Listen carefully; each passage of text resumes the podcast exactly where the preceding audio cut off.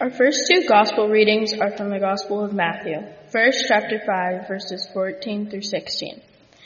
You are the light of the world. A city on top of a hill can't be hidden. Neither do people light a lamp and put it under a basket. Instead, they put it on top of a lampstand and shine, and it shines on all who are in the house. In the same way, let your light shine before people so they can see the good things you do and praise your Father who is in heaven. And now, chapter 6, verse 1. Be careful that you don't practice your religion in front of people to draw their attention. If you do, you will have no reward from your Father who is in heaven.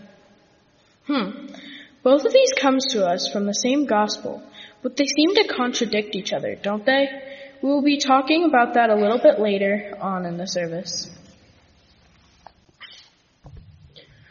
Our third gospel reading comes from the Gospel of Matthew, chapter 25, verses 31 through 45. Now, when the human one comes in his majesty and all his angels are with him, he will sit on his majestic throne. All the nations will be gathered in front of him. He will separate them from each other, just as the shepherd separates the sheep from the goats. He will put the sheep on his right side, but the goats he will put on his left. Then the king will say to those on his right, Come, you who will receive good things from my Father, inherit the kingdom that was prepared for you before the world began. I was hungry, and you gave me food to eat. I was thirsty, and you gave me a drink. I was a stranger, and you welcomed me. I was naked, and you gave me clothes to wear. I was sick, and you took care of me. I was in prison, and you visited me. Then those who are righteous will reply to him, Lord, when did we see you hungry and feed you, or thirsty and give you a drink? When did we see you as a stranger and welcome you, or naked and give you clothes to wear? When did we see you sick or in prison and visit you? Then the king will reply to them, I assure you, when you have done it for, the, for at least these brothers and sisters of mine, you have done it for me. Then he will say to those on his left, Get away from me, you who will receive terrible things. Go into the unending fire that was prepared for the devil and his angels. I was hungry, and you didn't give me food to eat. I was thirsty, and you didn't give me anything to drink. I was a stranger, and you didn't welcome me. I was naked, and you didn't give me clothes to wear. I was sick and in prison, and you didn't visit me. Then they will reply, Lord, did we see you hungry or thirsty or a stranger or sick or naked or in prison and didn't we do anything to help you? Then he will answer, I assure you that when you haven't done it for the least of these, you haven't done it for me. And then they will go into eternal punishment, but the righteous ones may go into eternal life. Lenses, filters, and a Jesus smoothie. We've spent a huge amount of time this year as a youth group wrestling with uh, the Matthew 25 scripture. You heard earlier. We know um, we are a Matthew 25 congregation. We are a part of a Matthew 25 presbytery, and our entire denomination is embracing Matthew 25. But what does that really mean? We've discovered that this is a good question without simple answers. We have come to know the three arms of Matthew 25 initiative are 1. Building a congregational vitality. 2. Dismantling structural racism. And 3. Eradicating systemic poverty. One of the ways to look at the scripture and what it means for us to look through different lenses, you know, eyeglasses, a microscope, a telescope, and even a camera lens. Each of those lenses serves as a different purpose and helps us to see different aspects of the message more clearly. This may sound a little weird, but bear with us, and we think you'll find some pretty interesting ideas.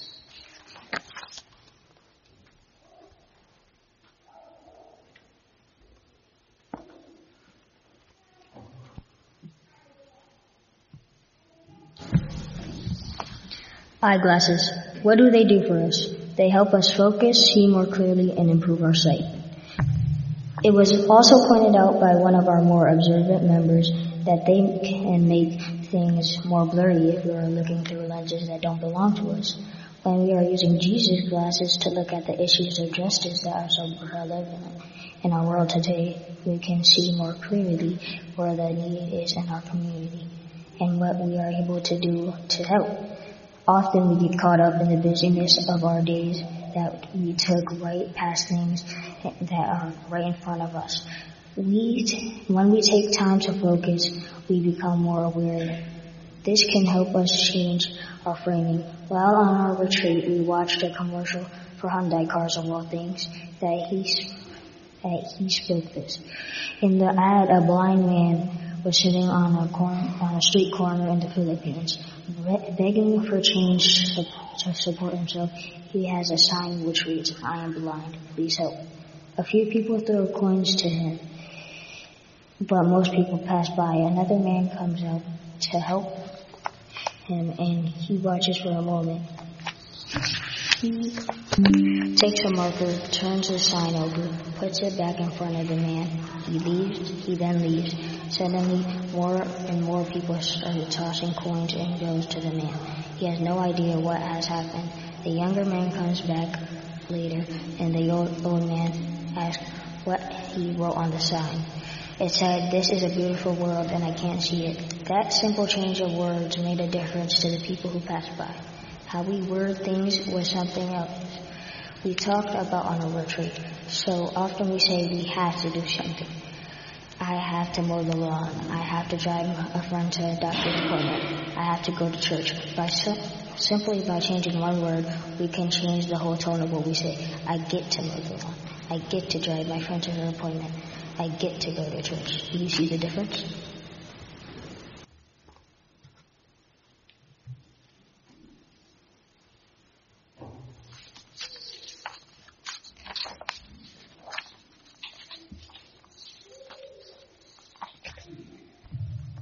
Camera. When we look through the lens of a camera, we get to focus on what we feel is important. We are able to frame an object, or a person, or a beautiful flower. We can even blur the surrounding parts if we want. Our first two gospel readings this morning seem contradictory. They're, they're a study and complete opposites. One tells us to let our light shine before people so they can see the good things you do. The other says, be careful that you don't practice your religion in front of people to draw attention. Okay, so what do we do with that? One thing that might come to mind, the internet and social media. How many people use them to post all the fabulous things they're doing? And exactly why are they posting these things? With the current need for likes and followers, one would definitely suspect that their motive is not, is not purely for the good they do for others.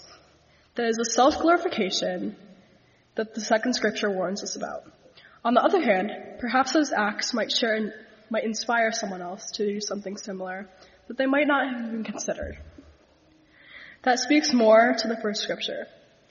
We think it is all in how you frame the scripture Back to our camera again. You see what you think is most important and act accordingly. Something we have learned is the scripture is always set up for interpretation. It can mean different things to different people, and even different things to the same person at different times in their lives.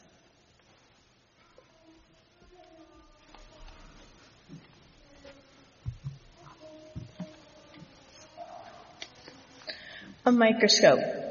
Microscopes let us see things that are very small, or they let us see things very close up. A simple piece of orange peel looks very different when viewed through a microscope. We can even see things that are normally hidden. Also, we don't always know what has led up to things that happen on, in our lives. Take a look at the shirt commercial for an investment business that we saw on retreat. The man in that video had no had absolutely no idea that his small act of kindness in the beginning of the video would leave the dog to do so many things for him. He may never really know what all had happened, and that is exactly the point. This also speaks to the second of the two scriptures mentioned earlier. The man gave his food to the dog, expecting absolutely nothing in return. How many times have we benefited from someone else's act of kindness and never known about it? We can never know, but it is interesting to think about. As it says at the end of the video, simple investment, return beyond expectations.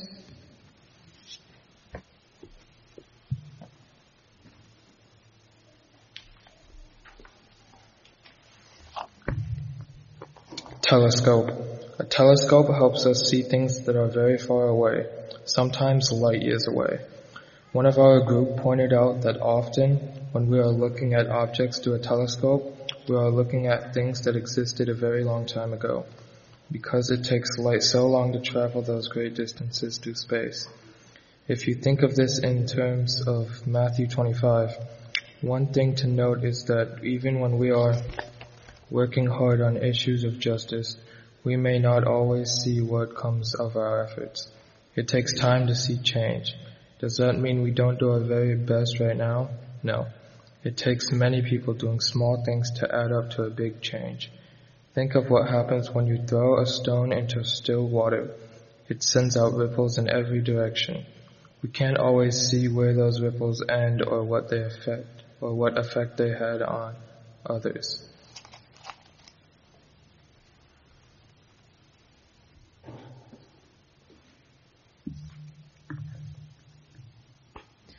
We promised you a Jesus smoothie. What exactly is a Jesus smoothie, you may ask? This came up during a discussion on our retreat. We were talking about what makes us want to embrace Matthew 25 and how we are called to be Jesus' hands and feet. Someone, me, said, you take all the good stuff, equality, justice, goodness, kindness, empathy, and compassion, and you throw it all in a blender and mix it up. You know, make a Jesus smoothie. The discussion went on from there to say we all had that potential Jesus smoothie in us to power us up for the hard work of being called to service in Christ. It is sometimes hard to remember that every human being, every single human being on earth, is a child of God.